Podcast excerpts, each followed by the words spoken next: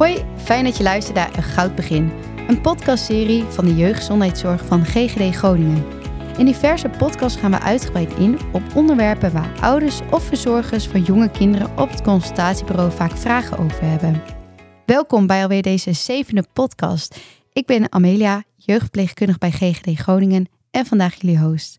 We gaan het in deze podcast hebben over de motorische ontwikkeling van baby's en jonge kinderen. Te gast is Joeke Brons. Joeke is kinderfysiotherapeut en mede-eigenaar van een fysiopraktijk. En misschien heb je haar al eerder gehoord in onze podcast over de voorkeurshouding bij baby's. Zeker een aanrader om ook uh, te gaan luisteren als je hem nog niet gehoord hebt. Maar Joeke weet dus ontzettend veel ook van de motorische ontwikkeling van kinderen. En we vinden het dan ook uh, ontzettend leuk dat je er weer bent vandaag. Dus uh, welkom Joeke. Ja, dankjewel. We gaan het dus vandaag hebben over de motorische ontwikkeling. En om het thema met de deur in huis te vallen, wat is motorische ontwikkeling? Ja, dat is een goede, goede eerste vraag.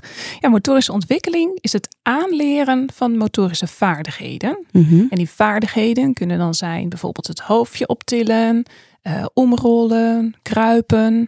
Dus dat, dat aanleren, dat verstaan we onder motorische ontwikkeling. Mhm. En in het eerste levensjaar maken baby's hele grote sprongen in hun motorische ontwikkeling. Dat is Ja. super interessant, want een babytje kan eerst eigenlijk alleen maar op zijn rug liggen. Ja. En een jaar later kan het met hulp al lopen. ja, dat is echt een Ja, ontzettend heel snelle bijzonder. ontwikkeling. hè? Ja, ja. En deze vaardigheden die ontwikkelen zich dus eh, stap voor stap. Mhm. En elk kind doet dat gewoon in zijn eigen tempo. Ja, en is het dan ook zo dat een kind zich in het eerste jaar, nou ja, het snelst ontwikkelt van zijn hele leven? Ja, volgens mij kun je dat wel stellen. Ja, Ja. hè? Ja, Ja. bijzonder blijft Ja. het. Ja. En wat is het verschil tussen grove motoriek en fijne motoriek? Ja, de grove motoriek zijn de grote bewegingen van het lichaam. Mhm. Zoals eigenlijk het woord al een beetje zegt. En dan denken we aan eh, omrollen, kruipen, springen, klimmen, klauteren. Dat, zijn, dat is de grove motoriek. En als we dan hebben over de fijne motoriek, dat zijn de kleinere bewegingen van handen en vingers. Zoals wanneer een eh, kindje de kleine hagelslagjes van zijn Oh ja, bord, eh, ja. bord peutert. Tussen, tussen duim en wijsvinger. Dan Ja. gebruiken ze echt de fijne motoriek. Maar ook als ze een mooie tekening maken. Ja, precies. Ja. Dus daar maken jullie ook echt onderscheid in, een grove motoriek en fijne motoriek. Ja, we hebben, eh, ja, we hebben, een, we hebben therapie en oefeningen, zeg maar, per hulpvraag. En Mhm. eh, ja, dat kan verschillend zijn. Ja. Ik hoor wel eens dat er wordt gesproken over mijlpalen. En ja, wat houdt zo'n mijlpaal nou in? Ja, tijdens de ontwikkeling worden mijlpalen behaald door, door kindjes. Mhm. En een mijlpaal is een herkenbaar punt in de ontwikkeling van het Oké. kind.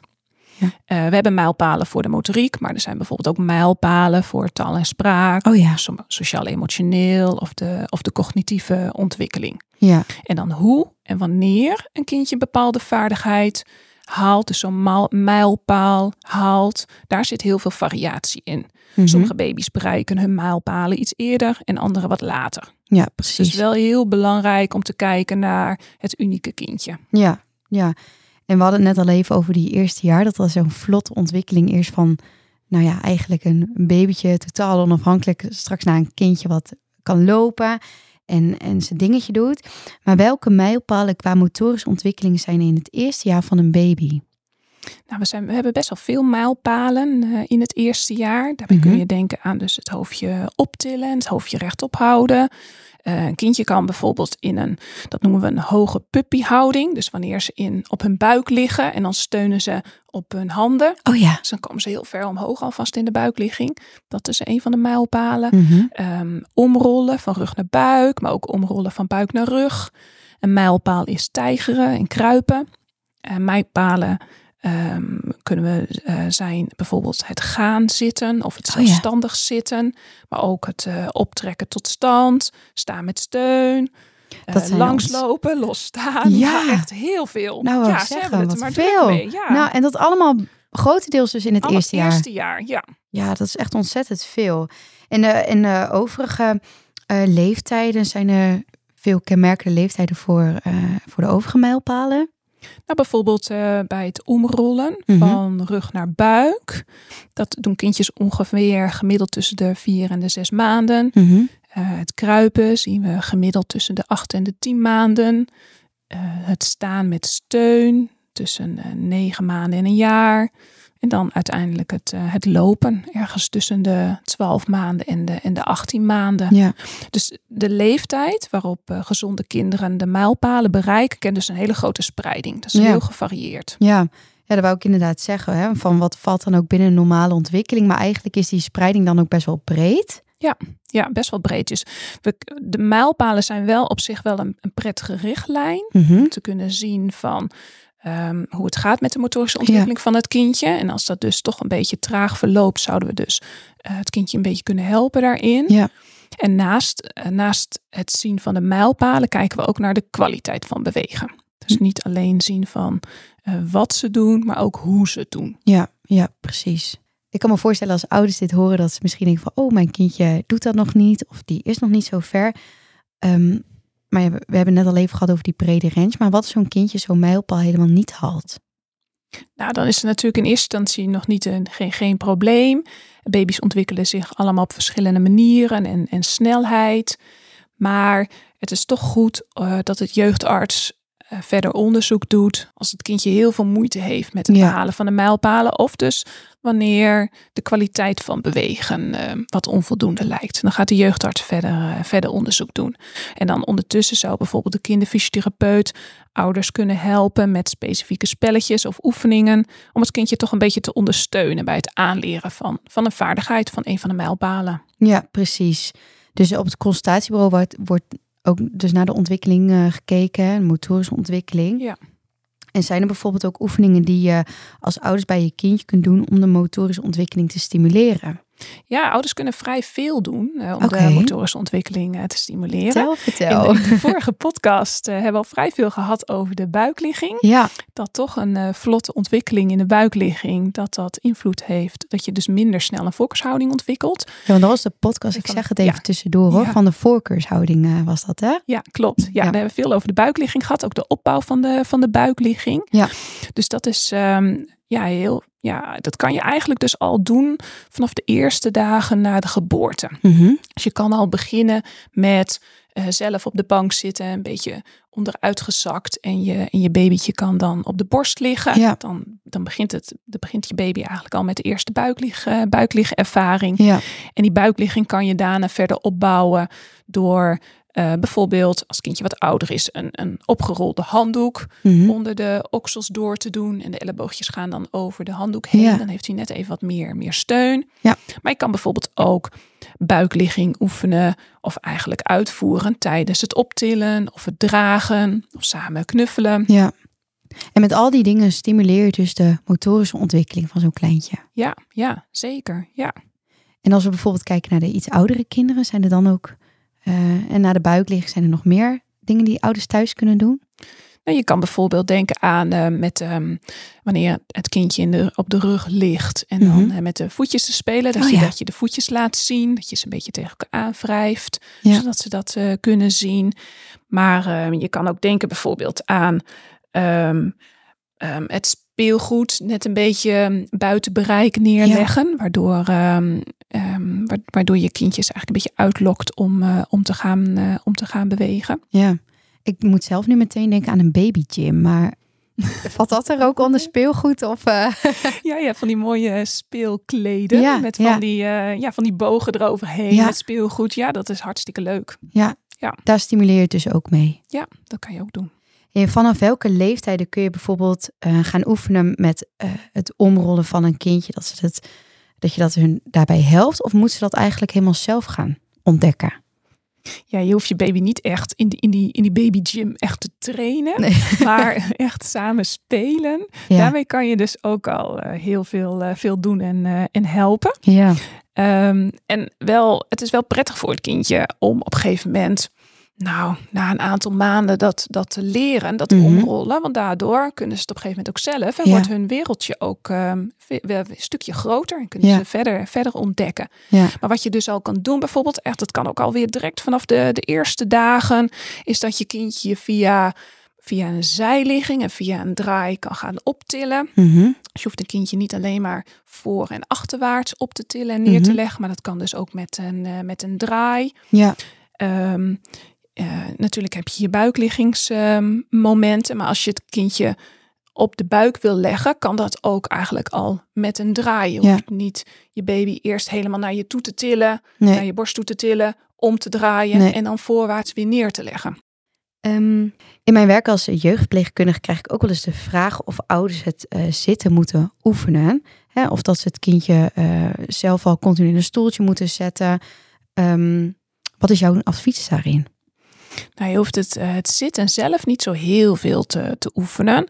Eerst komt er nog heel veel andere mijlpalen. En eerst ook nog dat het kindje leert om zelf te gaan zitten. Oké, ja. Ehm, daar heeft het kindje veel meer aan dan wanneer je het neerzet. En dat het kindje dan niet zelf uit die houding kan naar een kruiphouding of Ja. een buik liggen en weer terug kan, eh, kan komen. Mhm. Ook als het kindje dan omvalt, kan hij Ja. zich eigenlijk nog niet zo goed opvangen. Nee, Dus precies. echt het gaan zitten past dan beter bij dan echt het zitten op een kleed neerzetten, Ja. zeg maar, te, te oefenen. Ja, En een kindje kan pas stevig en stabiel zitten wanneer de rug- en bilspieren sterk genoeg zijn. Mhm.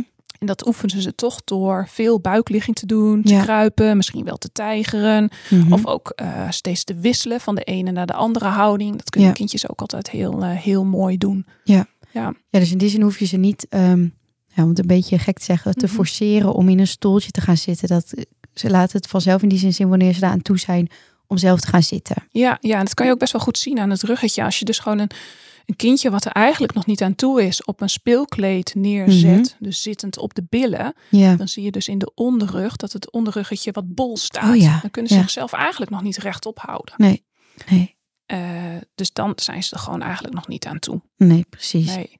En zijn er dan verder nog meer zaken die je eigenlijk afraadt, die niet zo goed zijn voor de ontwikkeling eh, of de motorische ontwikkeling van een kindje? Nou, wat er ook nog wel, ehm, wat we ook nog wel een vraag wat vaak voorkomt, is dan eh, wanneer mag dan het kindje in een fietsstoeltje Oh zitten? ja, Want dat is ja. natuurlijk heel gezellig om, eh, om samen te fietsen met het kindje voorop. Ja. Dus ik snap heel goed ehm, ja, dat ouders een beetje staan te popelen om, eh, om samen te gaan fietsen. Ja, Maar dat kan echt pas wanneer de, de, de romp sterk genoeg is. En Mhm. dat zien we ongeveer bij 9 tot, tot 12 maanden. ja, Het is echt belangrijk dat de kindje stevig en stabiel kan zitten. Zonder hulp om veilig in zo'n eh, zo'n stoeltje te zitten. ja. En dan bedoel je zo'n stoeltje voor op de fiets, anders dan misschien de, de populaire elektrische bakfietsen, waar ze in zo'n eh, zitje zitten. Nou, je kan in de bakfiets kan je vaak de maxicosi wel klikken, vastklikken. Dus dat zou natuurlijk kunnen. Mhm. Maar ja, ik praat echt over het stoeltje Ja. op je stuur. Ja, precies. Ja, Nou, en je vroeg hè, of er zijn nog meer dingen die wij, eh, wij afraden. ja, Nou, bijvoorbeeld het loopstoeltje met van die, van die zwenkwieltjes. ja, Ehm, die zijn, nou ja, voor kindjes en ouders misschien wel heel erg leuk. Met zo'n stootbumper eromheen. Ja. Waardoor dus vrij jonge kindjes zich kunnen verplaatsen door de, door de kamer. ja. Maar die heeft toch echt bewezen hoog risico op ongelukken. Dus dat raden we echt af. En het heeft zelfs mogelijk een negatief effect op de motorische ontwikkeling. Oké. Dus die, Een ongeluk in de zin van dat ze ja, heel snel gaan of zo? Of, ja, dat. Ja, snel gaan of eruit vallen. Ja. Helemaal als ze eigenlijk nog niet zelfstandig kunnen zitten. Ja. Ja, Ehm, ja, dus een ding neemt ook veel ruimte in in je kamer. Dus ehm, ik zou het niet, niet doen. nodig. Niet nodig, nee. En sowieso het langdurig zitten. Maar dan hebben we eigenlijk bij een grotere leeftijd, ook kindjes van 0 tot 4 jaar, zouden Ja. we eigenlijk niet te lang moeten laten zitten. In buggies, autostoeltjes, wipstoeltjes, kinderstoelen. Eh, zo gezellig tussen van die grote kussens, eh, kussens op de bank. Ja, Eh, als ze dan toch moeten zitten, dan liever niet een uur, uur achter elkaar. nee. Het kindje heeft gewoon te weinig bewegingsruimte Mhm. is minder actief. En ik begrijp ook wel dat als je op vakantie gaat naar Italië, dat je iets langer in de auto Ja. zit. Maar dat zijn de uitzonderingen. Ja, voor dagelijks gebruik is het niet nodig om Nee. een kind van 0 tot 4 jaar heel lang te laten zitten. Nee, gewoon lekker laten bewegen. En, eh, Ja. Zoveel als dat het kan. Ehm, er zijn altijd kinderen die het eh, eerder kunnen. Maar de meeste kinderen lopen, nou ja, na één jaar. Ehm, wanneer moet een kindje echt kunnen lopen? Nou, moet is natuurlijk een beetje een Ja. vervelend woord. Hè? Ja. Nou, we verwachten dat kinderen gemiddeld rond de 15 maanden, dus één jaar en drie maanden, eh, zelfstandig kunnen lopen. Mhm. Maar ook hierin geldt weer, ieder kind is uniek. Ja, Dus als wij eh, een vraag krijgen van, eh, nou meestal dan dus van de jeugdarts, dat het kindje nog niet zelfstandig loopt met 15 maanden of nou ja, richting twee jaar. Ehm, dan gaan we natuurlijk goed kijken hoe het gaat Ja. met het eh, kindje. Eh, wat belangrijk is om te zien is of eh, de andere stappen, de andere mijlpalen eh, behaald zijn. Dus je Ja. wil graag zien dat het kindje langzaam wel steeds een beetje vooruit gaat, ook al is het in het eigen tempo. Mhm. Ehm, dan gaan we natuurlijk ook goed kijken of de linker en de rechterkant van het lichaam zichzelf ontwikkelt. Of dat Ja. er iets, iets anders aan de hand is. En we kijken ook of een kindje heel gevarieerd beweegt. Dat zien we bijvoorbeeld ook bij het, bij het kruipen. ehm, ehm, dat, dat het op verschillende manieren kruipt. Of bij zittend spelen dat het in verschillende houdingen kan. Ja, Dus eh, we kijken eh, wat breder dan alleen de mijlpaal 15 maanden of 18 maanden of twee jaar. ja. Ehm, of, of het nodig is om het kind te stimuleren. Mhm. Of dat het eigenlijk wel goed gaat, maar dan gewoon op eigen tempo. Ja, precies. Ja. ja, want dat is inderdaad wel ehm, ehm, goed om te weten inderdaad, dat die range dus zo groot is. En ook dat als een kindje bijvoorbeeld nog niet met, met eh 13 maanden loopt, dat er niet meteen alle alarmbellen af hoeven gaan, maar Nee, dat het gewoon niet. Eh, bij dat kindje past en dat hij het gewoon lekker op zijn eigen tempo doet. Ja, nou ja, als ouders zich ongerust maken, is natuurlijk ook altijd wel een signaal hè, om goed, goed mee te kijken. Ja. Dus dan zullen we zeker eh, ook een bewegingsonderzoek doen. We zullen goed kijken naar de motoriek. Ja, We kunnen overleggen met, eh, met de jeugdarts. Ehm, en dan kunnen we gezamenlijk zeggen van oké, dit we laten het kindje nog even gewoon zelf oefenen. En we Mhm. geven mogelijk wat tips mee hè, voor ouders, hoe ze Ja. kunnen, kunnen oefenen. ja. En wat zijn bijvoorbeeld de nadelen van als een kindje eh, nou, later pas leert lopen? Nou, wat, wat je zou kunnen zien is dat het kindje misschien wat gefrustreerd raakt. Want die wil misschien zelf wel verder. Die wil de wereld ontdekken. Die wil zich verplaatsen. En dat Mhm. gaat misschien nog niet eh, zo snel. Dus dat zou kunnen. En je ziet ook wel als een kindje op een gegeven moment twee jaar wordt, dat ze toch wel echt een beetje zwaarder worden. En Oh dat ja. voor ouders ook wel zwaarder wordt om, Ja. eh, om continu te tillen. Op het consultatiebureau eh, kregen we laatst de vraag eh, dat een kindje niet kruipt, maar op de billen schuift. Ehm, is er nog een verschil tussen kinderen die kruipen of die in de billen, op de billen schuiven en daarna met lopen? Nou, we zien billen schuiven eigenlijk wel als een normale variant van voortbewegen. Mhm. Eh, op het consultatiebureau, de jeugdarts, die zal dan kijken of er een achterliggende oorzaak is van het, van het billenschuiven. Want misschien heeft het kindje wel heel veel moeite met het evenwicht. Of gebruikt de ene kant van het lichaam anders dan de andere kant. Dus als Ja. we zien van, oh, dit is, eh, het kindje kiest daar gewoon voor om Mhm. op de billen te schuiven. eh, dan, dan is dat prima. We zien wel dat die billenschuivende kindjes wat later gaan lopen dan de, dan de kruipende, kruipende kindjes. Ja. En het verschil zit ook wel een beetje dat ze vanuit die billenschuifhouding anders tot stand komen dan vanuit een vanuit kruiphouding. En daar kunnen we, kunnen, kunnen we ze aanleren, kunnen we ze mee helpen. Ja, dus met het optrekken tot staan zie je daarin wel verschil tussen een kindje wat aan billen schuiven doet en aan kruipen. Nou, Ja, ja, precies. En stel een ouder wordt door de jeugdarts eh, op het consultatiebureau verwezen naar een kinderfysiotherapeut. Wat doen jullie dan tijdens zo'n afspraak? Nou, ook bij eh, deze jonge kinderen komen we altijd aan huis. Mhm. En in zo'n eerste afspraak zal een gesprek zijn over eh, nou ja, hoe het gaat en wat de hulpvraag is. Hoe zijn de mijlpalen begaan? Waren er nog bijzonderheden eh, bij de bevalling of bij de start? En dan meestal bij zo'n gesprek kunnen we eigenlijk al een beetje stiekem met één oog kijken naar zo'n eh, zo'n kindje. Ja, Om te zien hoe het speelt. En dan kunnen ze ook alvast even wennen aan een, aan een vreemde in huis. Daarna gaan we verder met het bekijken van de spontane motoriek. Dus we kijken gewoon wat doet het kindje zelf in, eh, in zijn spel. Mhm. En dat kan langzaam overgaan in, in opdrachtjes. Als we bijvoorbeeld graag mm, iets meer willen zien van het voortbewegen of van het, van het omrollen. Ja. Dan kunnen we dat heel spelende wijs ja. ehm, eh, van het kindje vragen. Of met het kindje eigenlijk eh, oefenen. Soms willen ze helemaal niet met ons oefenen. En dan vragen we ouders Oh om, ja. dat, om dat te doen. Dat ouders het met het kindje zelf eh, is toch wat herkenbaar soms dan, hè? Ja, Een vreemde in ja, huis. Ja, Nou, meestal hebben we dan al een klein beetje vertrouwen kunnen, Ja. kunnen wekken. En kunnen we verder met het eh, wat meer een bewegingsonderzoek. Ja. Dus dan kunnen we kijken van, goh, kijken we naar de spieren, de gewrichten, Mhm. eh, de spierspanning. En eh, meestal kunnen we aan het eind van zo'n eerste afspraak al wel wat resultaten uit het onderzoek Oh ja. bespreken met ouders. En kunnen we een eerste advies of oefeningen al doornemen. Ja, ja, jullie krijgen een mooi compleet beeld dan eh, zo. En ook wat je ook in de vorige podcast hebben we het ook al even gehad over dat jullie thuiskomen. Het is ook wel heel fijn voor ouders, denk ik, dat ze gewoon in hun eigen omgeving zijn. En ook wel prettig voor een kindje. En als ouders zichzelf nou zorgen maken over de motorische ontwikkeling, kunnen ze dan zelf bij jullie aan de bel trekken of hebben ze daarvoor een verwijzing nodig? Nou, voor de kinderfysiotherapie aan huis hebben we wel een verwijzing nodig van een, uh, van een arts. Mhm. Als uh, ouders met hun kindje een keertje in de praktijk komen, is dat, uh, is dat niet zo. Maar ze mogen altijd onze praktijk bellen om te overleggen of wanneer ze een vraag hebben. En dan kunnen we inschatten, um, samen inschatten.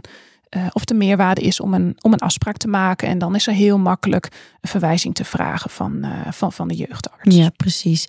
En de kosten die daaraan verbonden zijn? De kinderfysiotherapie uh, wordt vergoed uit de basisverzekering. Mhm. Dus alle kinderen tussen 0 en 17 jaar zijn in Nederland um, verzekerd voor kinderfysiotherapie. Ja. En uh, er zijn dus geen kosten aan verbonden voor ouders. Ook niet voor het eigen risico. Ook geen eigen bijdrage. Dus dat is heel, uh, heel prettig Dat is wel geregeld. prettig. Ja, ja, goed geregeld inderdaad. Hey, de vorige keer hadden we een hele leuke take-home message. Heb je vandaag ook uh, een voor ons? Ja, ik heb zeker nog wel iets uh, wat ik graag uh, dan wil meegeven. Ja. Ga vooral lekker spelen met je kind. Binnen of buiten, dat maakt niet uit. Maar samen spelen.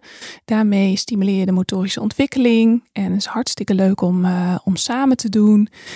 af en toe samen een filmpje kijken of een schermpje kijken is prima. Maar Mhm. doe het niet te veel. Ja, gezellig samen spelen dus. Lekker veel tijd samen doorbrengen. En ik vind dat ook een uh, hele mooie afsluiter van deze podcast. Fijn dat, uh, fijn dat jullie luisteren naar Een Goud Begin, een podcast van GGD Groningen. Te gast was kinderfysiotherapeut Djoeke Brons. Leuk dat je er was, Djoeke. Graag gedaan. Heel hartelijk bedankt ook voor je uitgebreide informatie en ook goede tips. In onze podcastserie praten we over onderwerpen waar ouders van jonge kinderen mee te maken hebben. Wil je niets missen? Abonneer je dan op de podcast Een Goud Begin van GGD Groningen. Graag tot gauw.